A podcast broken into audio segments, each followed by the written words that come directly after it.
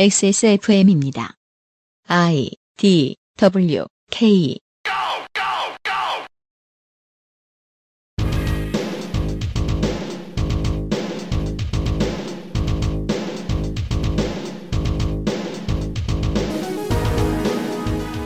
그것은 알기 싫다 특별 기획. 2021 국정감사 기록실. 산업자원 통상 중소벤처기업위원회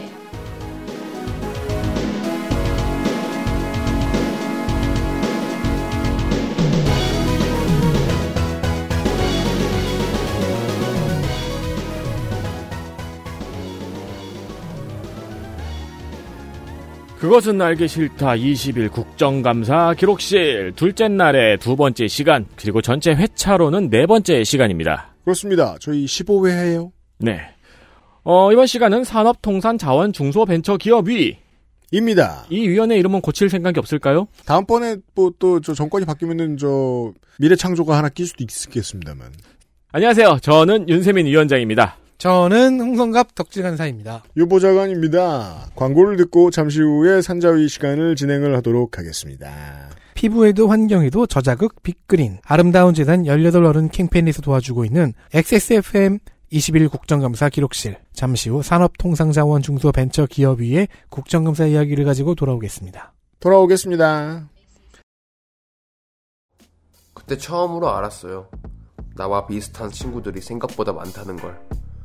그리고 그때 처음으로 살아볼 용기가 생겼어요. 그리고 처음으로 래퍼라는 꿈에 대해 진지하게 생각했었죠. 우리는 정말 다른 것인가 다른 것이 바른 것인가 요리하는 내 모습은 어떤가 아무리 답을 찾으려 해 아름다운 재단 18 어른 캠페인 지루성 두피염이라 가렵고요. 머릿결은 푸석푸석하니 엉겨붙어요. 게다가 이젠 머리카락까지 많이 빠지니까 너무 불안한 거 있죠? 샴푸 아무거나 쓸 때는 이미 지난 것 같고 좋다는 거 많이 써봤는데 글쎄요. 뭐 없을까요? 빅그린 헤어로스 샴푸요.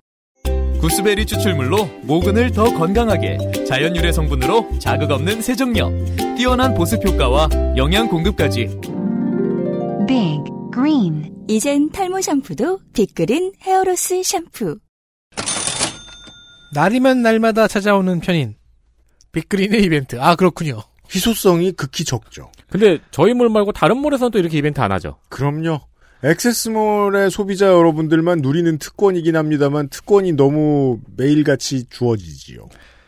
이게 이제 조물주의 업무 능력 그렇죠. 특권이 계속되면 호의 권리인 줄 안다고. 그치. 아, 이 새끼야. 지금 잠깐 뇌가 표백됐어요. 힘내세요.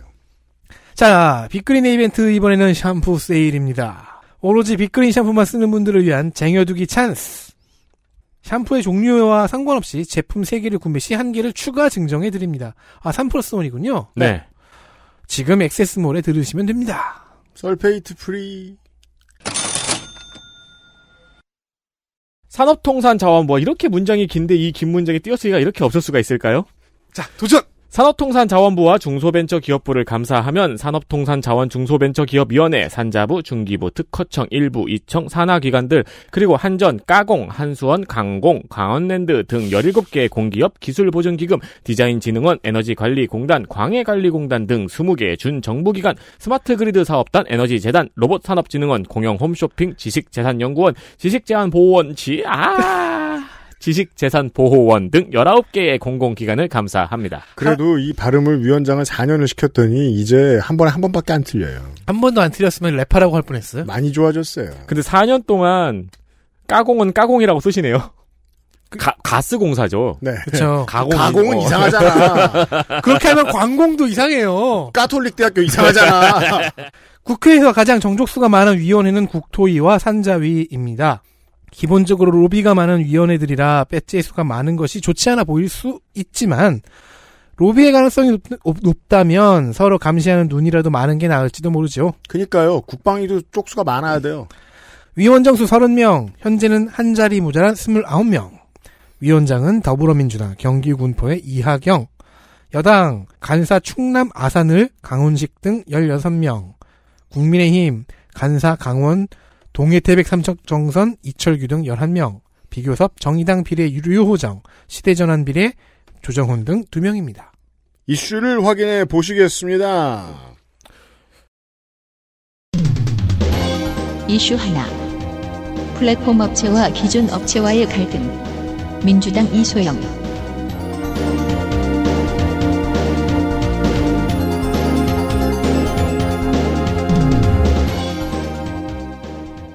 경제지에서는 이번 국감을 플랫폼 국감이라고 하더라고요. 네. 이거는 이제 어, 수비하고 싶다는 열망을 드러냅니다. 경제지에. 플랫폼 업계만 두드려 팬다 이런 의미죠. 음. 여기에서도 해석 차이가 있습니다. 음. 기존 업체들 입장에서는 우리는 플랫폼 업체가 없이도 장사를 잘 하고 있었는데 갑자기 플랫폼 업체가 등장하더니 플랫폼 업체에 돈을 안 주면 안 되는 구조가 되어버렸다는 거죠. 이 점에서 요 몇 년 사이에 경제지의 주인이 바뀌었다는 냄새를 맡을 수 있습니다. 2010년대 말만 해도요, 플랫폼 업체 때문에 대기업이 무너진다.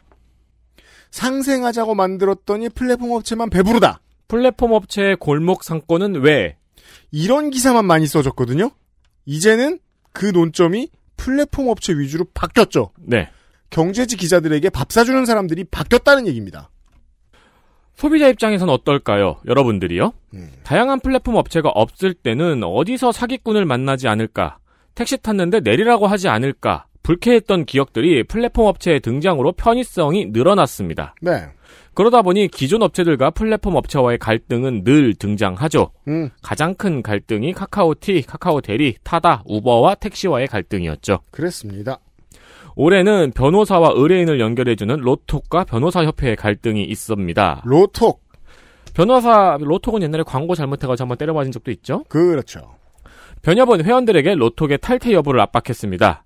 그리고 로톡이 이익을 받기로 약속하고 변호사를 알선하는 행위를 금지한 변호사법에 위배된다고 문제 제기를 했습니다. 그렇죠.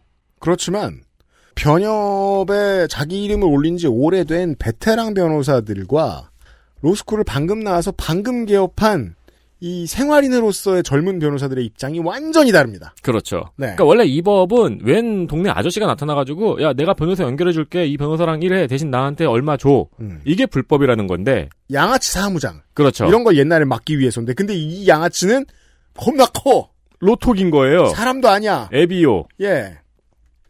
어 아빠요. 앱입니다. 다스베이더 같은 존재예요. 네. 굳이 말하자면. 그렇죠. I'm your app. 그러나 법무부에서는 이용자가 플랫폼에서 변호사를 자유롭게 선택할 수 있기 때문에 음. 즉 알선이 아니라는 거지요. 변호사법 위반이 아니라고 해석했습니다. 네. 여기에 변협은 내부 규정까지 바꿔가면서 로톡에 가입한 변협 소속 변호사들에게 징계 조사를 하기도 했습니다. 강남 언니라는 앱이 있다고 합니다. 이게 이제 어, 예상보다도 더 크게 성공을 거두었고 네. 그리고 사실 지금 이제 저 강남이나 부산진에 있는 관광 성형 미용 타운들이 네. 일시적인 코로나로 인해서 인해서 위협을 겪고 있는데 이 고개를 넘어서면 아마 시장은 더 크게 폭발할 겁니다. 지금까지도 돈을 엄청 많이 벌었지만 그렇죠. 왜냐하면 성형 관광 물결은 더 심해질 테니까요. 네. 지금 코로나를 건너가면 그러면서 이런 플랫폼 업체들이 나올 줄은 알았죠. 근데 강남 언니처럼 이렇게 빠르게 성공하는 업체가 나올 줄은 몰랐던 거죠. 강남 언니도 의협과 비슷한 갈등을 겪었습니다. 음. 미용 의료 정보 플랫폼인 강남 언니는 성형외과, 피부과 등 비급여 의료 병원, 그러니까 이제 미용 이뻐 보이는 의료 병원 있잖아요. 네. 비급여 의료 병원의 시술 후기를 공유하면서 병원 선택에 도움을 주는 플랫폼입니다. 네. 의협은 강남 언니에 등록된 후기 글이 광고라고 해석을 하고 음. 의료 광고를 하기 위해서는 의협, 치과의사협회, 한의협 등으로 구성된 자율심의기구의 사전심의를 받아야 된다고 지적을 한 거죠. 법 해석이 좀 과하죠. 후기 글을 광고라고 해석하면 안 됩니다. 의협은 강남 언니를 불법 알선 앱이라고 지칭하면서 의협 회원들에게 강남 언니와 계약하지 말 것을 안내했다고 밝혔습니다. 의협의 경우에도 법과 의협의 내부 규정이 다릅니다. 일단 진료 가격 공개. 의료법 45조에 비급여 진료 비용을 병원 홈페이지에 공개하도록 되어 있어요. 네. 근데 의협은 가격 기재가 소비자에게 혼란을 줄 수 있다고 불법 의료 광고로 규정하고 있어요. 지들이 법을 정하고 싶다는 얘기입니다. 네. 그러니까 불법인데 이미 이게 이게 무슨 논리야? 자, 더 있어요. 살펴볼까요? 진료비 할인 광고. 대법원에서 합법이라고 했어요. 의협은 금지하고 있습니다. 네. 치료 전후 사진 복지부에선 이용할 수 있도록 했어요. 대신 치료 전후 사진을 뭐 기간, 음. 뭐 치료 뭐 이런 세세한 규정들이 있어요. 치료 네네. 전후 사진을 병원에서 음. 올릴 수 있는 그 규정만 지키면은 이용할 수 있도록 했어요. 음. 근데 의협에서는 치료 전후 사진도 금지하고 있습니다. 일관성이 보여야죠. 이쯤 보면. 네. 심지어 여기까지는 병원에서 하는 거잖아요. 음. 일반인의 의료 서비스 이용 후기 이거 병원에서 올리라고 말 안 해도 그냥 일반인이 올리는 경우도 있죠. 병원 홈페이지에. 네. 일반인의 의료 서비스 이용 후기도 복지부에서는 광고가 아니라고 했어요. 음. 의협은 이것도 광고라고 지정하고 금지하고 있어요. 일관성은 뭘까요? 그러니까 의협은 소비자에게 정보를 하나도 안 주려고 엄청 노력하고 있는 걸로 보이죠. 네. 의협의 일관성이 이것입니다. 비대칭적인 정보가 돌아다니는 대표적인 곳이 의료계인데 이 비대칭성을 근거로 의료계 바깥에 있는 모든 사람을 무시하고 있죠. 그렇죠. 우리는 일반적인 의협의 태도입니다. 우리는 귀족이니까 음. 시장 질서에 편입하지 않을 거야. 가격은 우리가 부르는 게 값이야. 그렇죠. 네. before after 안 알켜줘. 그 심지어 그 치료받은 고객들이 올린 후기도 불법이라고 지네들이 규정을 하니까요. 네. 어, 납득이 여러모로 안 가죠. 음. 비슷한 마찰은 역시 3.3과 세무사회 사이에도 있었습니다. 3.3 써보신 분들 많을 겁니다. 저- 아, 특히나 이제 뭐 저 자영업자 여러분들이나 저도 네. 써봤어요. 네 프리랜서 여러분들. 네. 민주당 이소영 의원실은 이와 같은 상황에서 중기부가 어떤 역할을 하고 있냐고 질의를 했습니다. 권칠승 중기벤처부 장관은 골목 상권까지 들어온 플랫폼에게는 엄한 규제가 필요하고 음. 전문 직역, 앞서 말한 변호사회나 의협이요. 네. 전문 직역과 관련된 것은 규제를 푸는 것이 맞다고 답변을 했습니다. 자 지금 여기에서 정관을 가진 하나의 역사가 있는 오래된 정당으로서의 민주당의 성격이 드러나죠. 사실 이런 문제에서는 오래된 정당은 용기를 못 내는 게 맞아요. 네. 보통은 전문가 편을 드는 게 맞습니다. 적어도 민주당은 그러진 않아요. 그렇죠. 예. 이럴 때는 언제나 소비자 편입니다. 그리고 그 왜냐면은 로비는 변협하고 의협에서 들어오잖아요. 네. 네. 직접적인 로비는 음. 뭐 크게 보자면 소비자 편을 보는 드는 것이 더 많은 사람이 지지를 받을 수도 있겠지만 네. 그리고 법무부, 보건복지부 등 관계부처 장관들과 만나서 이야기를 나눴습니다. 그렇죠. 여기에서 이제 또 하나 생각해봐야 할 지점이죠. 어, 그렇다면은 여당의 이런 정관과 손뼉을 쳐주는 행정 공무원들이 필요하거든요. 네. 근데 또 공무원들은 그렇게 생각 안 해요, 종종. 그 왜 장사 못하게 이 정도 생각을 하죠. 음, 그렇죠. 음. 아, 이소영 의원의 지적이었고요. 이소영 의원도 큰 로펌에 입사하고 몇 년 안 돼서 국회의원, 국회의원이 된 그 변호사 출신입니다. 네, 맞습니다. 네. 본인한테는 이게 안 좋을지도 몰라요. 나중에 커리어를 봤을 때. 하지만 괜찮은 지적이었습니다. 탄소 중립 얘기입니다. 이슈 둘. 탄소 중립을 향해. 민주당 정태호, 김소영, 강훈식, 국민의힘 김정재, 무소속 양이원영.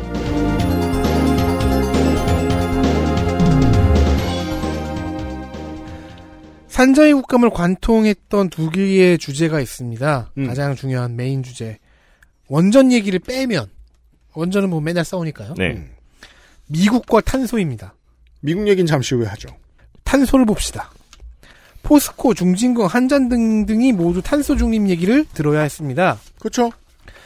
산업 부문에서 이산화탄소 매출량, 배출량의 40%는 철강으로 인해 철강 주조 과정에서 나온다고 합니다. 어, 정태호 의원이 알려줘서 알았습니다. 이게 포스코가 혼난 이유입니다. 그리고 이게 어, 한국이 탈탄소 산업의 빌런인 가장 중요한 이유 중 하나입니다. 아니, 아, 철, 철강 강국이라서요. 네. 아니 철강 회사한테 철강을 만들어서 이산화탄소 배출을 많이 한다고 혼내다니라고 생각할 수 있겠지만 오래된 전문가들 입장에서는 철강의 질을 떨어뜨리려는 얘기인가? 이렇게 들릴 거예요. 근데 이산화탄소 배출량을 적게 잡는 공법 아, 기법도 있고 음. 공법도 있고 음. 그리고 무엇보다 포스코가 철강 부문의 탄소 감축 목표를 생각보다 너무 적게 잡았기 때문입니다. 음. 2030년 목표로 온실가스 20% 감축이 목표라고는 하는데 정태호 의원실이 보기에는 철강 분야에서는 고작 2.3%만 줄이는 계획입니다. 우린 봐줘죠. 일단 최정우 회장은 수소환은 제철이라는 기술을 확보해서 2030년까지 이산화탄소 778만 톤을 줄이겠다고 계획을 잡았어요. 뭐 많은 것 같지만 많은 게 아닙니다. 반면 의- 이소영 의원실과 강훈식 의원실에서 이 계획의 어느 부분을 들여다봤는데 사업장에서는 10%만 줄이고 나머지 10%는 사회적으로 줄이겠다는 의미래요. 그러니까 이게 무슨 소리입니까? 그러니까 그 사업장에서 일을 하다가 네. 막 8시간이 업무 시간이에요. 그러면은 7시간 10분만 일한 다음에 나머지 50분은 동네를 돌아다니면서 차를 세워라. 캠페인 막 하고. 연탄 그만 떼워라. 송질 내고 다니겠다는 거예요? 뭐예요? 그러니까 철강 공정에서는 10%만 줄이고 20%를 공약했으니까 음. 10%는 어떻게 하냐? 포스코 제품을 쓰는 다른 사회 분야에서 발생하는 온실가스를 줄여서 10%를 만들겠다는 게 그 나머지 10%의 정치였습니다. 그러니까 덕질 간사가 뭘 잘못 전달했는지 모르겠지만 들리기에는 말장난으로 들리죠. 맞아요. 맞아요. 아, 아까 포스코 제품을 쓰는 다른 분야에서 발생하는 온실가스를 줄이겠다. 음. 부탁해나? 그렇죠. 다른 다른 다른 사회 분야에 떠넘기는 거죠. 아니 이거는 삼양식품이나 농심도 이렇게 얘기할 수 있어요. 우리 라면을 먹는 고객들이 숨을 덜 쉬게 하겠다. 그러니까 매연을 덜 배출하게 하겠다고. 어, 한편 포항시 북구 지역의 김정재 의원은 여기서 결국 포스코 매연을 마시는 포항 시민이 피해를 본다고 역정을 했는데 그냥 지나가죠. 존재감 쇼죠. 네. 이런 이런 거 들으시면 보통 이게 저 앞뒤를 다 들으셔야 되는데 맥락이 없습니다. 네. 서로 저, 저, 저 뭐냐 그 위원장도 속- 상대당 의원도 증인도 다 무시합니다. 그런 말하면 이거 저기 아싸 캡틴 큐 하고 지나가면 보면 돼요. 자기 소개를 하고 그냥 지나가는 거입니다. 아니 이게 네. 여야 의원들이 다 탄소 중립 얘기하면서 혼내고 있으니까 자기도 숟가락 얹은 거예요, 네. 그냥. 게다가 현재 포스코는 삼척에 석탄 발전소를 짓고 있어요. 네. 양이원영 의원이 이거 중단하면 안 되냐고 물으니까 김학동 사장이 대답을 이렇습니다. 투자금이 1조 7천억 원 들었고 음. 지금 중단하면 손실이 3조 3천억 원이고 연말에는 공기가 70% 완료 상태가 될 것이고 석탄 발전을 중단하면 법적 절차를 밟겠다. 협박이죠. 이상한 말입니다. 이미 뭐 중단할 시기가 지났다. 뭐랄까요. 석탄 발전소 원천 무효를 기치를 내걸고 무소속으로 당선되었던 현재의 민주당의 삼척시장과 양이원영 의원을 스카우트했던 더불어시민당으로 이거는 민주당도 사과해야 할 문제입니다. 이게 지금 이걸 놔뒀어요. 네, 사실상 못 맞고 그냥 내비둔 거거든요. 양효원영 의원은 본인 책임도 있다고 봐야 돼요. 평생 환경단체 운동하던 사람들, 환경단체 운동하던 사람을 비례대표로 여기 집어넣었으면 이 정도 막으라고 는 겁니다. 음. 못했잖아요. 한전 또한 석탄과 관련이 깊습니다. 당연하죠. 탈석탄에 대해 이소영 의원실이 지속적인 팔로우업을 하고 있는 것 같은데요. 이소영 의원도 환경 섹션으로 들어온 유닛이죠. 한전이 계속 해외 석탄 투자를 하고 있는 탓에 투자자 중 하나인 네덜란드 공적연금이 약 790억 원 규모의 투자를 철회했다는 사실을 지적했습니다. 한전이 손해를 봤다는 거예요. 석탄에 투자하다가. 한전에 투자한 네덜란드 공적연금이 야 너네 석탄 투자 좀 그만해 네, 그런 얘기예요. 음. 라고 했어요. 음. 참고로 네덜란드 공적연금은 세계 3대 연기금 운용사 중 하나이며 음. 자, 한전에 투자했는데 아니 석탄 발전에 그만 좀 하라 투자 처리를 계속 요구- 요구했는데 듣지를 않으니까 자기네들 투자금을 뺀 거죠. 네. 게다가 한전이 호주 바이롱밸리에 있는 석탄 광산 사업에 투자를 했습니다. 음. 이 광산 개발을 호주 정부가 반대했습니다. 그럴 테죠. 결국 현지에서 행정 무효 소송이 들어갔고 호주 법원은 지난달 2심에서 이를 기각해 한전이 패배했습니다. 이러면 투자금이 날아갑니다. 와, 제가 경제 방송에서 들었던 세계적으로 ESG가 경영 트렌드로 자리 잡았다라는 말을 듣고 진짜로 믿은 적이 한 번도 없는데 지금 들으니까 진짜 같네요. 음. 결국 투자금 5,130억 원이 손실 처리되었습니다. 네. 그러니까 네덜란드 공적연금이 왜 투자를 뺐는지 이해가 가죠. 이 정도면. 지난 10년 동안에 한전이 낸 손실금은 1조 정도에 달해요. 근데 이 중에서 석탄이 6,248억으로 가장 많습니다.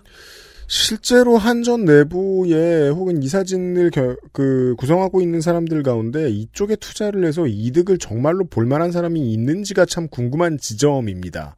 그렇지 않고서는 이렇게 밀어붙이다가 이렇게 외통수에 걸릴 이유가 없단 말이죠. 이소영 의원은 이런 실패를 예로 들면서 그린 수소 사업을 권했고요.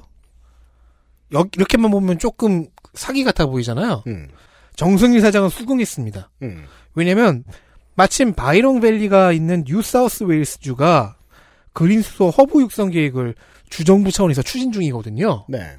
그래서 부지도 있고 지원 계획도 있습니다. 아니 근데 너무 이미 법정 싸움까지 해가지고 사이가 좀 안 좋지 않을까요? 근데 또 막상 그, 돈, 투자- 돈 투자금- 들고 돈 들고 찾아가면 그 투자금을 이쪽으로 돌리겠다. 그러면 이게 손실은 안 잡히잖아요. 음, 음. 돈이 없어지는 건 아니니까요. 사업성이 있는 아, 분야 없어진 돈도 있지만. 사업성이 있는 분야라서 대안으로 나쁘진 않습니다. 음.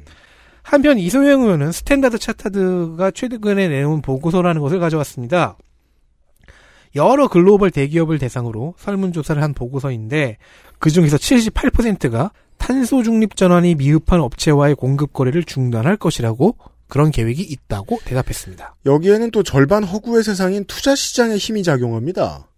ESG 경영을 얼마나 했느냐를 이 투자 가치로 환산하고자 하는 투자 자문회사들이 늘어나면 늘어날수록 주식에 영향을 끼치죠. 근데 이게 투자자들이 더욱더 환경에 관심을 가지고 더욱더 지구를 사랑해서라기보다는 ESG 경영에 너무 손을 넣고 있거나 역행하는 기업에는 미래가 없다고 판단했을 가능성이 높죠. 그렇죠. 열심히 안 하는 회사라는 음. 증거가 될까봐. 네.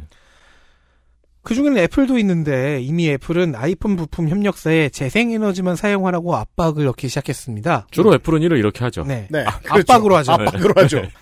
특히 이 보고서에는 신흥시장 공급 업체의 대표로 한국을 콕 집으면서 지난주부터는 저를 압박하더라고요. 배터리 갈라고. 아? 어, 진짜요? 네. 80% 이하로 떨어졌어요? 네. 재생에너지로 충전하세요. 어떻게 자전거 타?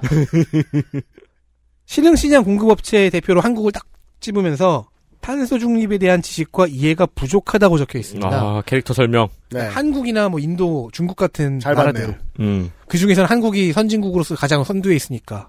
음. 그 산업화가 가장 역사가 긴 나라 치고는 엉성하다. 네. 네.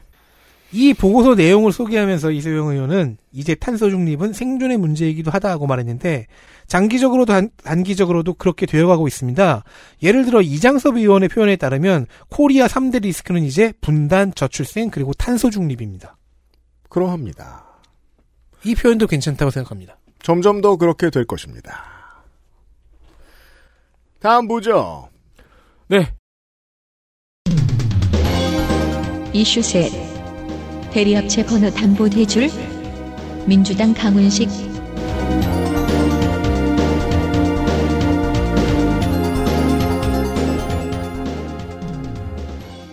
이번 국감에서 언론들이 가장 많은 편을 들어준 업, 이거 너무 많이 얘기했다. 그만 얘기해야지. 근데 뭐 그럴 수밖에 없어요. 확실히 어, 이번 경제지들 저 저 4, 5면 보면 카카오 편 못 들어줘 안달입니다. 네, 카카오 편 진짜 많이 들고 있습니다. 그렇죠. 그, 그 점에 있어서도 불쾌하다는 거예요.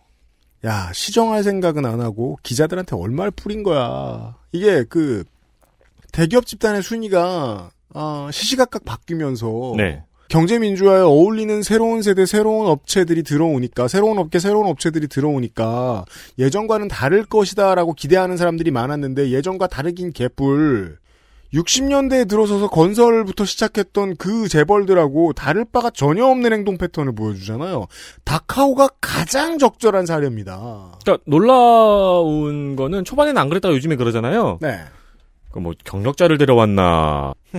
그걸 의심해봐야 네. 됩니다. 대기업 방식을 습득을 맞췄네? 어서 굴러먹던 노인네 컨설턴트들이 들어온 것이 아닌가. 그러니까요. 그러니까 여튼 카카오 얻어맞은 이야기입니다. 시장 지배력이 상상을 초월하니까요. 그럼요. 카카오 모빌리티의 류경선, 류긍선 대표랑 김범수 의장 모두 산자위 국감에 출석해 질의를 받았습니다. 음. 그런데 다 너무 많이 얘기한 것 같아서 넘어가려고 했거든요. 네. 독특한 내용을 보았습니다. 보죠. 지방의 콜대리 업체들에게 행해지는 전화번호 담보 대출이라는 게 있더라고요. 자, 제가 이거를 업자에게 들어봐서 압니다. 콜번호라는 게 카카오가 시장을 지배하기 전만 해도 아주 가치 있는 자산이었어요. 네. 그래서 그 번호를 운영하는 업체들도 있었지만 그 번호만 가지고 판매해서 수익을 남기는 사람들도 많이 있었어요. 그렇겠죠. 그러면 제가 번호가 몇 개 있는데 이 번호를 가지고 뭘 해볼까요? 이런 고민을 하는 거예요. 네. 원래부터 대리운전을 해야겠다고 하는 게 아니에요. 번호가 있어요. 좋은 번호예요. 이걸로 꽃 배달을 할까? 대리운전을 할까? 음. 이런 걸 생각한다는 거예요. 번호가 매우 중요한 자산이던 시절이 있고 아직도 어느 정도는 그 가치가 남아 있습니다. 뭐 파리파리 같은 건 비싸겠죠. 그리고 가치가 있다고 여겨지면 대출의 자산이 됩니다. 담보가 됩니다. 네. 지방의 영세한 콜대리 업체에 전화번호를 담보로 대출을 해준 뒤에 이 대출을 갚지 못하면 콜 번호를 인수해버리는 형태의 대출입니다. 그렇죠. 민주당 강훈식 의원실이 밝힌 내용입니다. 네. 어, 이런 형태의 대출은 카카오 모빌리티가 지분 100%를 갖고 있는 배차 프로그램 운영 자회사에서 지방의 영세 대리업체를 상대로 하고 있던 대출이었습니다. 사실상 이것은 대부업이라기보다는 M&A죠. 그렇죠. 네. 강훈식 의원은 이를 불법 대부업 아니냐면서 대형마트가 소상공인에게 대출해주고 나중에 영업권을 뺏는 거랑 뭐가 다르냐고 지적을 했습니다. 그 양아치냐 이런 질문입니다. 그렇죠. 이런 양아치가 마지막에 처맞는 영화가 짝패죠. 그렇죠. 마지막 대사 뭔지 아세요? 그 영화에? 아유. 맞아요. 그러고 끝나죠. 네. 칼 꽂고. 아, 그러니까 이런 감상입니다. 저의. 네. 이런 식으로 카카오 모빌리티가 지금까지 규모를 키워온 것이라고 지적을 한 겁니다. 류긍선 대표는 상생 차원에서 제도권 금융 혜택을 받지 못한 소규모 기업에 지원 방식으로 대출을 제공하고 이 동네 양아치가 하던 말입니다. 옛날에. 그거 내가 도와준 거다. 어. 내가 다 아니 풀어줬다. 시장에 우리 부모님 친구들이 돈이 없다 그러셔가지고 내가 그렇죠. 빌려줬는데. 아, 내가 챙겨줬는데 음. 짝패 봐도 이범수 씨가 초반에 시장 돌아다니면서 막 상인들 손잡고 악수하고 막 그러잖아요. 김범수 의장도 그랬을 거예요. 그러면서 이게 대리운전 업계에 관행적으로 이뤄지고 있던 부분이라서 잘 몰랐는데 나중에 확인해 보니까 문제가 있어서 중단했다고 밝혔습니다. 그때는 몰랐는데 나중에 알아서 그만뒀지 뭐예요. 강훈식 의원이 이렇게 얘기했어요. 아니 기존 대기업이 그런 말을 하면 모르겠는데 혁신 플랫폼이라는 회사가 무슨 기업 관행을 이야기하면 어떡하냐고 그렇죠. 윽박을 질렀습니다. 그렇게 지적을 하면서 권칠성 장관에게 카카오가 동네 대리운전 소상공인 번호를 빼앗은 데 대해서 강력한 징계가 필요하다고 말했습니다. 그렇죠. 이게 신흥 대 기업의 문제가 뭐냐면 횡포의 패턴이 새로워서 규제 법안이 아직 별로 없다는 거예요. 네, 네. 하는 짓이 악랄한 건 들으셨다시피 비슷합니다. 그렇습니다. 편의점들도 대출 많이 받아서 열었죠? 다음 볼까요?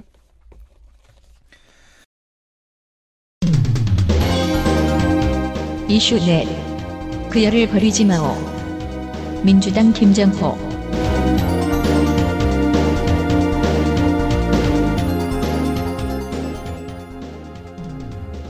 국정감사에서 열에너지에 관한 제안이 하나 나왔습니다. 김정호 의원이 가져온 아이디어입니다. 음. 그 알고 보니까 새로운 건 아닌데 별로 관심을 못 받던 아이디어더라고요. 발전소의 발전 터빈을 식혀주는 냉각수는 해수를 사용하죠. 그래서 원자력이든 화력이든 대형 발전소는 그러니까 터빈을 쓰는 대형 발전소는 해안가에 짓죠. 네. 그럼요. 냉각수로 사용한 후에 배출하는 해수는 온배수라고 부릅니다. 일반 해수 온도보다 평균 7도 가량 높다고 합니다. 좋진 않죠. 고 포인트 낚시 포인트 있잖아요. 그래서 한국에서 배출하는 온배수의 양은 작년에만 664억 톤, 664억 톤. 매초 2,000톤 이상의 양이 나오는 겁니다. 따라서 온배수 배출 지점 근처의 바다는 급격하고 광범위하게 온도가 상승합니다. 특히 원전과 화전이 겹치는 유역이 있어요. 온도가 상당하겠죠. 네. 음, 원자력 발전소하고 화력 발전소가 둘 다 있는 유역이 어 피해가 당연히 있을 수밖에 없습니다. 누적 7,748억 원 정도로 잡혔대요. 그렇다면 생각해야죠. 뜨거운 고를 특혜하나. 이게 온실 효과에 끼치는 악영향도 있고요. 음, 자, 그런데 이 온배수의 열을 재활용할 방안들이 존재한다고 합니다. 현재도 육상 양식장에서 일부 재활용은 해요. 근데 그게 고작 0.92%고 나머지는 나머지 99%가 모두 방류되는 겁니다. 네. 그러니까 물이 방류되는 것 같지만 여기서 얘기하는 건 열이 방류된다. 네. 네. 이게 뭐, 저, 저희 집으로 얘기해 보면. 저는, 어, 6800XT에 11990F를 쓰잖아요? 네. 팬이 뺑뺑뺑뺑 돌아갑니다. 네. 열이 배출되죠. 그래서 이제 껐을 때는, 아, 한 11월이면 보일러를 틀어야 되는데, 켰을 때는 12월 중순까지 보일러 안 틀었대요, 제 방은. 음, 겁나 뜨끈합니다. 옛날에 쿨앤조이에서 봤던 것 같은데 네. 그 그 그 그 그 순행 컴퓨터 있잖아요. 음. 그물 욕실로 빼가지고 그걸로 세수하는 사람 있었어요. 뭐야 그게? 재활용 효과를 누리기에는 관값이 너무 많이 들어갔겠네요. 그렇죠. 아무튼 열 에너지는 쓸 데가 많이 있다는 얘기를 하고 싶었어요. 근데 이 열이 필요한 분야에 이 온배수를 이용하는 것은 분명히 가능합니다. 그럼요. 몇 가지 사례들이 있어요. 예를 들어 홋카이도 같은 경우에는 일본 홋카이도 같은 경우에는 추운 기후가 길잖아요. 네. 그러면 도로를 뭘로 데울까요? 아, 그렇구나. 이- 눈을 녹이는데 쓰는군요. 사실 온 동네 사람들 바닥 난방하는 건 일도 아닙니다. 바이오 디젤 만들 때도 따뜻한 물이 필요하고 어. 온배수로 활용하기 위한 최적의 산업은 또 양식업이래요. 그래서 육상 양식을 할 때 육상 양식 할때 네. 따뜻한 물이 필요하면은 온배수로 갖다 쓰면 되지 않느냐. 음. 그 외에도 여러 가지가 더 있죠. 뭐 연구 활동에 필요할 수도 있고. 네.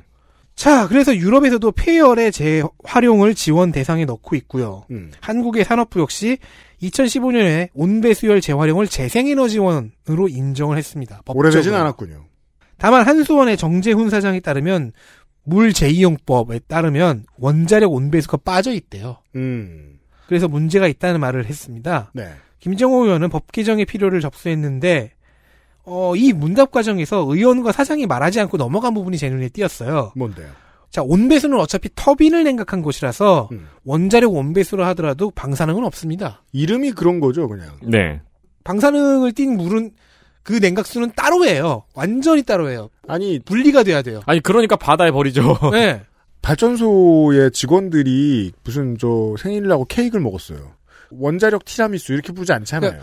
원자로를 냉각한 냉각수는 온배수라고 부르지 않고 음. 그거를 바다에다 방류하면은 일본 후쿠시마죠. 그러겠다는 게 아니잖아요, 지금. 네. 그냥, 그냥 노- 온도만 높은 물이에요. 이거는 그냥 그 터보, 그러니까 바람개비를 싸고 있는 그죠? 그, 그 쇠를 시킨 거죠. 그쵸. 그 온도만 높을 뿐입니다. 터번이 아니고 터빈이지. 터, 예, 터빈, 어, 터번은 터번, 머리에 머리에 쓰는 쓰는 거고요. 거죠. 네. 터번 뜨겁죠. 하지만 통념이 그렇지 못한지라 온배수를 이용해 키운 육상 양식장의 먹거리는 지금 한수원 직원들이 다 먹는다고 합니다. 아이고. 뭐 전복도 키우고 그런다는데 팔아도 음. 좋을 텐데요. 어쨌든 간에 이 열을 활용하자고 하면 국가가 열 발생 현황을 알아야겠죠. 산업부는 2018년부터 국가 열 지도라는 것을 구축해 놓았습니다. 아, 모든 게 최근이군요. 미활용 열 에너지 현황 문서를 확인할 수 있는 서비스인데요. 음. k hitmap.com이라는 도메인이 있는 사이트입니다. K-히트맵. .com 연간 접속 건수는 1만 회 전후. 별로 쓰지, 안 간다. 쓰지 않고 있고요. 아직 미완성입니다. Korea heat map. 국가 열지도 열지도 화면 바로 가기. 근데 아직 미완성이고요. 열리지가 네. 않나요. 온배수열은 또 빠져 있습니다. 음. 음, 그냥 우리나라 지도가 나오는데. 아, 레이어를 통해서 발전소. 아마 울산은 될, 될 거예요. 와, 지금 볼 수 있는 건 회수열. 그리고 열이 필요한 수요. 집단 에너지를 공급하는 곳. 이런 곳들을 확인해 볼 수 있습니다. 따라서 국가 열지도를 완성하는 과정에서 온배 수열을 포함해야 하고 생각보다 잘 돼 있네요. 네, 이를 재활용하는 시스템을 구축해 낸다면 음. 지금 이 지도는 만들고 있는 중인 거잖아요, 사실. 네, 그렇죠. 자, 그렇게 된다면은 열 생산량을 줄일 수 있을 뿐만 아니라 왜냐면은 이미 나온 열을 가지고 필요한 데다 또 쓰니까 음, 추가로 더 만들 필요는 없잖아요. 그렇죠. 어업의 피해도 줄일 수 있을 거고요. 음. 염두에 두고 지켜볼 만한 사업이 될 것입니다. 한국 지역 난방공사가 회수열을 쓰고 있는 곳이 있군요. 이건 뭐 정확히 같은 개, 개념은 전혀 아니고요. 음. 네. 하기상 그 지역의 난방에도 활용할 수 있겠네요. 아유, 그럼요. 네, 맞아요. 비닐하우스 예를 들어 농업에 쓴다면은 비닐 겨울에 비닐하우스 난방. 어, 그렇죠. 그 왜 농어촌 지역에 있다가 괜찮아 보여서 이 도시 쪽으로 컨버전된 공공시설들 가운데는 아예 건물처럼 만들어진 버스 정류장이 있습니다. 네. 옛날에는 농어촌에만 많았어요. 그렇죠. 비 많이 올 때, 눈 많이 올 때, 오래 기다리니까. 음. 근데 이게 도시로 오면서 추우니까, 네. 혹은, 어, 매연저감 장치 붙어 있는 음. 거. 이런 것으로 컨버전이 돼서 나왔죠. 그런 걸 보면서 노인네들은 얘기합니다. 저기 쓸 전기에 쓸 돈이 어딨다고. 음, 네. 천하마 돌아요. 그, 그, 그, 요즘 버스 정류장 그, 엉덩이 뜨거운 의자 있잖아요. 네. 어전 그거 너무 좋은 게, 가다 보면 거기 고양이들이 앉아있어요. 재활용되는 에너지로도 얼마든지 그 정도는 합니다. 네. 아, 부가 그냥 누구네 집 곳간에만 쌓여있는 어떤 개념인 줄 아시는데, 아닙니다. 적극적으로 쓰지 않으면 큰일 난다는 것을 이야기할 수 있겠습니다. 제가 이제 올해와 작년에 아, 재난지원금 논란을 보면서 사실 화가 많이 났던 게 해외에 계신 청취자 여러분들이 정말 화를 많이 내주셨습니다. 왜냐하면 해외 언론들은 이런 거 가지고 화 절대 안 내거든요. 보통 상스러워야지 말입니다. 왜? 1조는 됐나요? 1조쯤 됐을 수도 있어요. 만약에 재난지원금 1조, 뭐 전국민에 다 나가면 1조라고 칩시다. 우리나라 예산의 500분의 1이에요. 아니, 이런 큰 일이 일어났는데 예산 500분의 1도 못 쓰겠다고 뻗팅기고 그걸 편을 들어주는 언론이 그게 나- 우리나라 언론이 맞습니까? 재난지원금에 대한 얘기를 좀 해보죠. 이슈 다섯 재난지원금과 갤럭시 워치 4 민주당 이장섭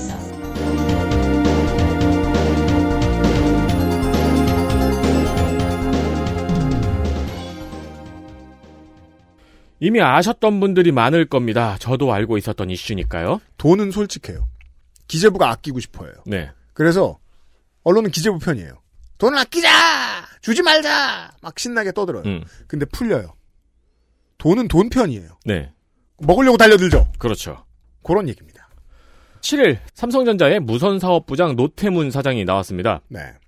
민주당 이장섭 의원은 노태문 사장에게 삼성전자가 국민지원금을 노리고 갤럭시 워치 4와 버즈 2를 편의점에서의 판매를 추진한 것이 아니냐고 지적을 했습니다. 날카롭습니다. 사실 이거는 뽐뿌 이런 데 가보면 그렇죠. 예측하는 시민들이 많았습니다.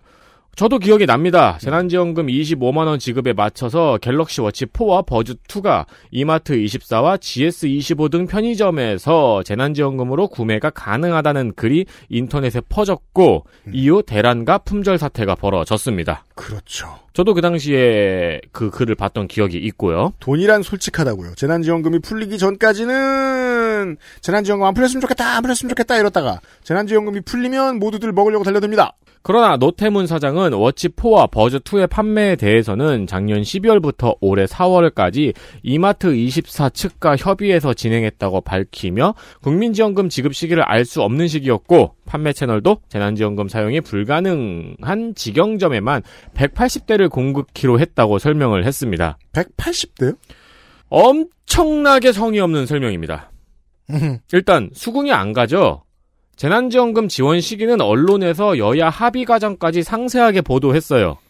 아니 3만리 밖에 있어도 검색만 조금 해보면 한국에서 재난지원금 언제 지급하는지 진작부터 알 수 있었어요. 그렇죠. 개거짓말이에요. 갤럭시 워치 4와 버즈 2가 하늘을 향해서 빌다 보면 언젠가 떨어지는 물건도 아니고 개발 완성 날짜와 런칭 날짜 등도 어느 정도 조정이 가능한 부분이고 그 와중에 재난지원금이 언제 지급되냐는 언론에서 계속 떠들고 있었는데 다른 것도 아니고 삼성전자에서 이걸 몰랐다는 거는 누구도 수긍할 수 없죠. 작년 국감 때 알려진 바에 의하면 삼성전자에 있는 사람들 중에서는 국회에 출입증을 가라로 받고 들어가는 사람들도 있잖아요. 그러니까요. 왜 몰라 왜? 네.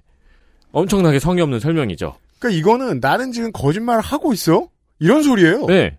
그리고 무슨 직영점에만 180대를 공급하기로 했다고 설명을 했는데, 근데 샀다는 사람 많잖아요. 이마트 24의 김장욱 대표는 다르게 증언했습니다. 김장욱 대표는 1,900개의 가맹점에서 2천여 대를 판매했다고 증언했습니다. 그럴 수밖에 없는 게 지금도 포털에 재난지원금 워치4 구매 후기 검색하시면 쫘르륵 나옵니다. 그렇죠. 저도 어제 해봤어요. 검색 혹시나 해서 한 번 더 쫙 나옵니다. 뿐만 아니라 이장섭 의원실 보좌진도 직접 구매에 성공했습니다. 네. 좀, 좀 차고 있겠죠. 버릴 순 없으니까. 그럼요. 비싼 건데. 아싸. 이마트 24의 김장욱 대표는 국민 정서와 지원금의 취지를 헤아리지 못해서 죄송하다고 답변했습니다. 음, 그러니까 노태문 사장은 틀린 답변을 하고 간 거죠. 그렇죠. 이마트 24가 삼성과의 협약 없이 1820대의 갤럭시 워치4를 직접 소매가로 사다가 판 것이 아니라면요. 그니까 말입니다. 이게 원칙을 보면은요. 가전제품을 소매점에서 사는 것은 재난지원금의 취지에 전혀 어긋나지 않아요. 네. 다만 목돈인 물건을 판매하고 생산할 수 있는 기업이 대기업인 게 문제죠. 그렇죠. 그리고 네. 이 경우에는 출시 시기가 절묘하게 기획된 것이라는 의심이 아주 가능했죠. 개찌질하잖아요. 그러고는 사실 이게 국민들이 정말 화가 날 만한 그 이게 저 누가 일면에 달았으면 정말 화가 날 만한 태도는 확실히 저 사장의 태도입니다. 빨리 가야 돼. 나온 걸 고맙게 여겨. 이런 태도였어요. 자, 미국 얘기 이제 나오네요. 마지막입니다. 이슈 여섯 미국의 반도체 협박 시대 전환 조정훈 국민의힘 엄태영, 민주당 이성만,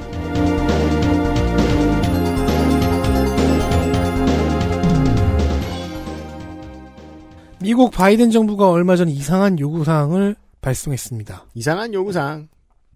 한국의 삼성과 SK, 대만의 TSMC 등 주요 반도체 업체들을 향해 정보를 달라는 요구사항이었습니다. 무슨 정보냐에 따라 달라요? 달라는 항목은 제조, 재고, 주문, 판매, 고객사 관련 정보 전체입니다. 왜 그래요? 엑셀로 싹 정리해서 하려고 했대요. 네, 저 삼성 무선사업부장 사장 마인드네요, 거의. 막 시- 나가기가. 시한은 11월 6일입니다. 시한도 줘요? 안 주면 미국 내의 자산을 국유화시킬 법을 만들겠다고 합니다. 강도네요? 현재 삼성과 SK는 입장을 검토 중에 있고요. 음. 대만의 TSMC는 거부했습니다. 마침 대만의 국가발전협의회 장관이 TSMC의 이사 중 하나더군요. 자, 미국의 요구는요. 반도체를 전략 물자화하기로 한 결정에 따라 공급망을 미국 위주로 재편하겠다는 의지입니다. 반도체 제조하는데 미국 기술 들어가잖아요. 그러니까 미국 헤게모니로 들어오라는 겁니다. 그렇죠. 압박이죠. 그래서 업계에서는 거절한 TSMC도 적당한 선에서 정보를 주지 않을까 예상 중입니다. 아예 딜을 안 하진 않을 것이다.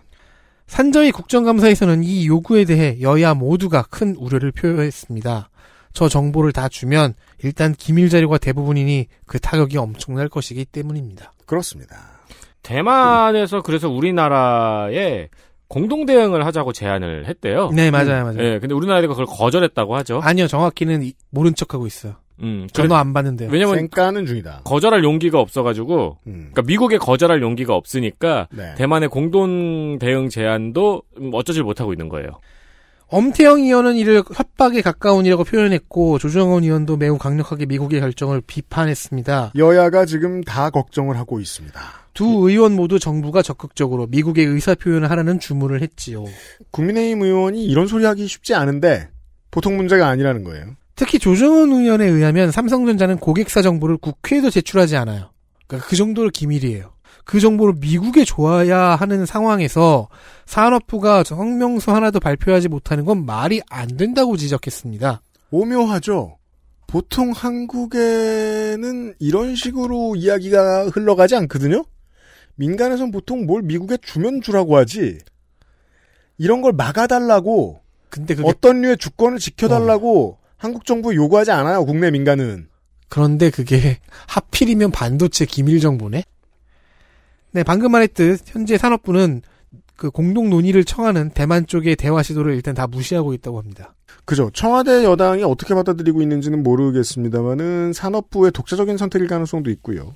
이성만 의원은 중국을 견제하는 의도도 있는 것으로 보인다면서 다양한 소리 하고 있어요. 삼성이나 TSMC는 중국과의 관계도 밀접하니까 이들의 민감 정보를 얻으면 간접적으로나마 중국 상황을 파악할 수 있다는 음. 거죠. 그러면 이거는 외교적으로 중국과도 마찰이 생길 수 있는 건입니다. 그렇습니다. 게다가 이성만 의원은 또 걱정하는 게 이게 반도체에서 배터리로 혹은 또 다른 분야로 옮겨갈 수도 있다는 거죠. 그죠. 하나의 핵심적인 산업을 건드려본 경험을 줘서는 안 된다라는 거죠. 네. 대만은 워낙에 풍전등하다 보니까 이런 문제에서 머리가 참 빨리 움직일 시간, 이거 타이밍이고, 그래서 좋은 아이디어를 내서 한국도로 같이 대처하자라고 이야기를 했는데, 한국은 여기에 아직 느려도 되는 좀 고요한 상황인가 봐요. 스스로 그렇게 판단하고 있나 봐요. 아, 그런 거구나. 그, 너무 약한 애가 같은 편 하자고.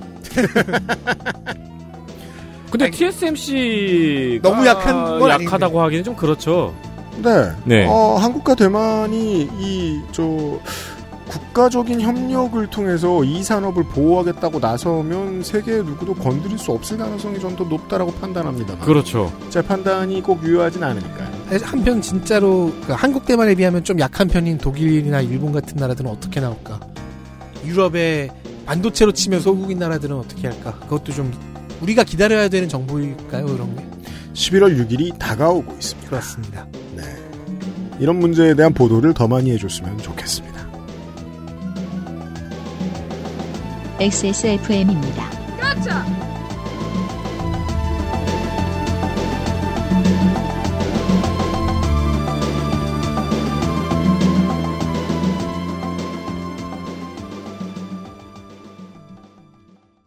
내가 세상에서 가장 불행한 사람이구나. 집을 나와서 아동보호시설에 갈 때만 해도 그랬어요. 그런데 그곳에서 저와 비슷한 환경에서 자란 친구들을 만났고 서로에게 위로가 되었던 것 같아요. 그때 처음으로 알았어요. 나와 비슷한 친구들이 생각보다 많다는 걸. 그리고 그때 처음으로 살아볼 용기가 생겼어요. 그리고 처음으로 래퍼라는 꿈에 대해 진지하게 생각했었죠. 정말 다른 것인가? 다른 것이 다른 것인가? 유리하는 내 모습은 어떤가? 아무리 답을 찾으려 해 아름다운 재단 18 어른 캠페인. 구스베리 추출물로 모근을 더 건강하게 자연 유래 성분으로 자극 없는 세정력 뛰어난 보습 효과와 영양 공급까지. Big Green. 이젠 탈모 샴푸도 빅그린 헤어로스 샴푸. 국정감사 기록실 한정 time attack. attack. 지금 사셔야 돼요. 저는 세 번째 읽고 있는 것이 아닙니다. 아니, 세 번째 읽고 있는 것입니다. XS몰에서 XSFM garments 일부 이월 상품을 할인하여 판매 중입니다. 판매 중입니다. XSFM 모자는 등급 외품으로 할인폭이 큽니다. 쌉니다. 큽니다. 사이즈도 큽니다. 네, 그, 그 말을 하고 싶었어. 없는 사이즈가 많으니 참고하십시오. 그동안 이 귀한 분께 드릴 선물이 없어서 고민하셨던 여러분 싸게 업어가세요. 이슈 시간 장면 하나. 조정훈의 쇼맨십.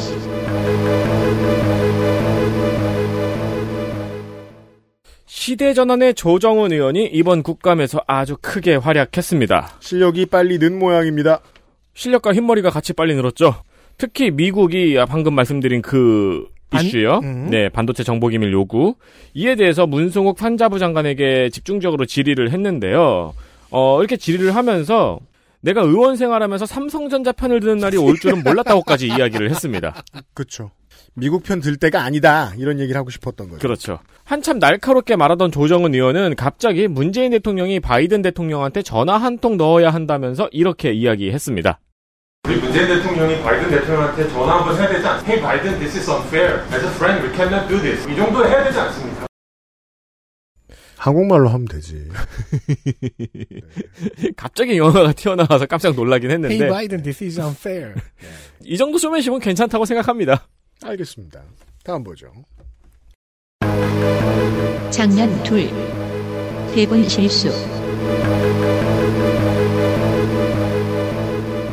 대다수 의원들이 대본 플레이를 하는 가운데 음, 좋은 스피치 전개 열쇠는 대본 구성에 있죠. 대본을 잘 짜줘야죠. 이소영 의원의 질의 전개를 잠깐만 들어보겠습니다. 타다와 관련된 질의를 여는 오프닝 세션 부분입니다. 뭔 얘기길래? 며칠 후에 개봉하는 다큐멘터리가 있습니다. 어, 제목이 타다, 대한민국 스타트업의 초상이라는 다큐인데요. 저도 내일 이 영화 시사회에 갑니다. 장관님 혹시 이 영화 보셨습니까? 아직 못 봤습니다. 네, 한번 보시면 좋을 것 같습니다. 자, 성의 없죠. 당연히 못 봤을 수밖에 없죠. 어느 비서입니까? 아니, 개봉 안 한 영화인데. 다음 주에 개봉한다면서요. 이날은요, 10월 8일이고요. 해당 다큐의 개봉일은 10월 14일이고요. 이수영 의원이 가, 가, 갈 예정이라는 시사회는 10월 9일입니다. 국감에서 이런 질문을 조심해야 됩니다. 그러니까 의원실이 장관님 오징어 게임 시즌 2 보셨습니까? 그러면 아직 못 봤습니다. 그 이성이 딱 안 와요. 긴장해서 그러니까 그런 건 아직 안 나왔는데 이렇게 답하지 않는다고요. 그러니까 의원실이 대본의 자료와 내용을 녹이다가 이런 실수를 할 때가 가끔 있나 봐요. 네. 그 이거 반대되는 거 옛날에 있잖아요. 철벽 치는 거에서 뭐 무슨 무슨 영화 보러 갈래 그러니까 벌써 봤어요. 아직 개봉 안 그렇죠. 장관은 철벽을 치고 있지 않아요. 아직 개봉 안 했습니다. 네. 마지막 얘기입니다. 장면 셋. 가장 눈에 띄는 피켓. 네, 모든 상임위에서 피켓 때문에 싸우면서 시작할 필요가 있습니까? 이번엔 다 그런가 봐요. 흔한 모습인데도 이번에 유독 보기가 싫습니다. 음. 모든 상임위에서 대장동 관련 피켓을 양쪽에서 걸고 서로 치우자며 싸우고 있습니다. 총 내려 이걸 다들 하고 있어요. 그러니까요. 잘 협의해서 그러니까 환노위처럼 어느 정도 이렇게 협의해서 같이 내리는 경우도 있긴 있는데 음. 그 경우에도 일단 걸고 나서 치웠잖아요. 그러니까 이게 그 중앙에서 물량을 밀어내긴 한 거예요. 아니 찍었는데 어찌야 들고 가 이러면서 국민들 입장에서는 안 그래도 몇 달 동안 지금 온 사거리에서 다 봤어요. 그렇잖아요. 똑같은 얘기 색깔만 다른 거. 네. 그걸 국감에서 또 보고 음. 또 그것 때문에 싸우는 모습까지 보게 됩니다. 결과적으로는 그렇게 된 거예요. 그러니까 물론 한쪽이 걸면은 또 한쪽에서 점잖은 척한다고 안 걸 수는 없겠죠. 음. 근데 야당 간사들끼리 사전에 좀 합의할 수 있지 않았나 싶습니다. 따라서 알 수 있죠. 어, 미리 총내려 쇼를 하기로 합의가 실제로 된 것은 아닌가. 그러니까 거의 모든 상임위가 국감 시작할 때 이것 때문에 정회를 한 번씩 해요. 시간 낭비죠. 시간 낭비고 또 보는 사람 입장에서도 이게 얼마나 짜증이 납니까?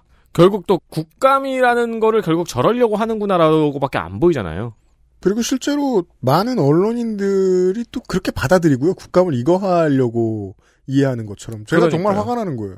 저보다 언론계에 훨씬 오래 있었고, 정치인들도 훨씬 오래 만나본 주제들이 왜 국감을 정쟁하려고 하는 거라고 이해를 하냐고. 한심합니다. 네.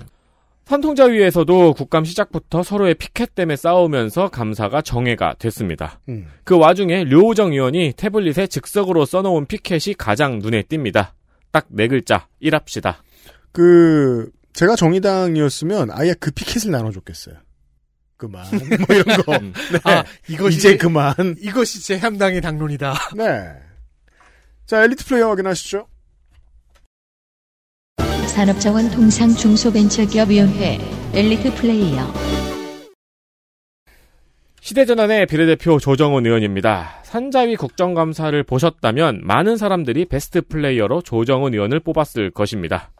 산자위에서는 좀 재미있는 이슈를 찾아보느라고 이슈에는 선정되지 않았는데 중요한 아이템을 정확한 논리와 준비된 멘트로 시간 내에 간단 명료하게 질의하는 모습은 강한 인상을 남겼습니다. 그래서 제가 이슈를 저- 가져왔죠.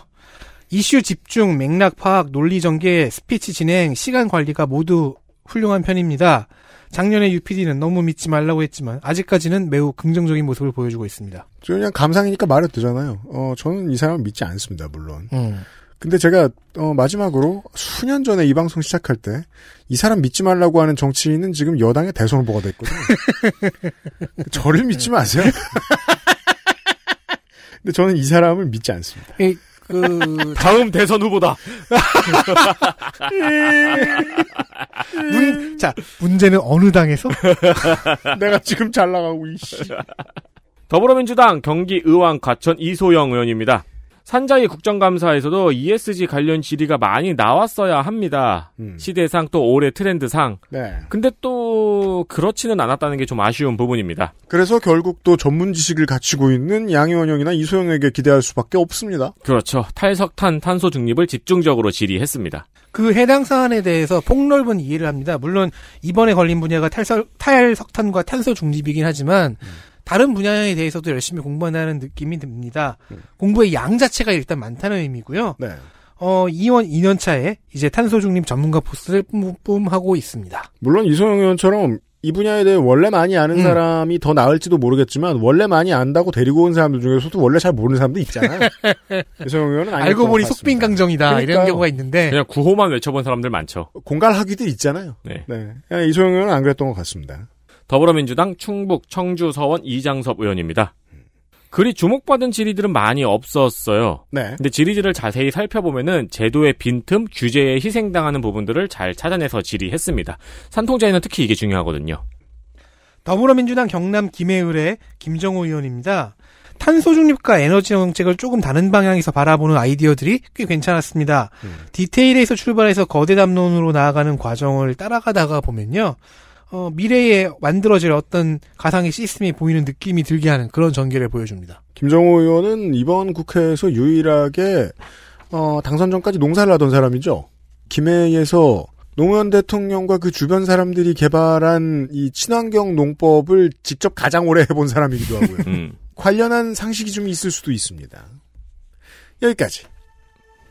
산자위 시간이었습니다. 이번 주 4시간 동안 함께 해주셔서 감사합니다. 국정감사 기록실 21년 버전 다음 주에 엄청 많이 남아 있습니다. 다음 주에 함께 해주시고 남는 시간에 액세스몰에 가셔서 액세스 FM 가먼츠 남는 것들을 사주세요. 저희들 다음 시간에 다시 다음 시간 언제예요? 다음 주 화요일 문광희와 국방위 시간으로 다시 인사드리도록 하겠습니다. 다음 주는 엄청 바쁩니다. 조금만 기다리세요. 빠염. XSFM입니다. I D W K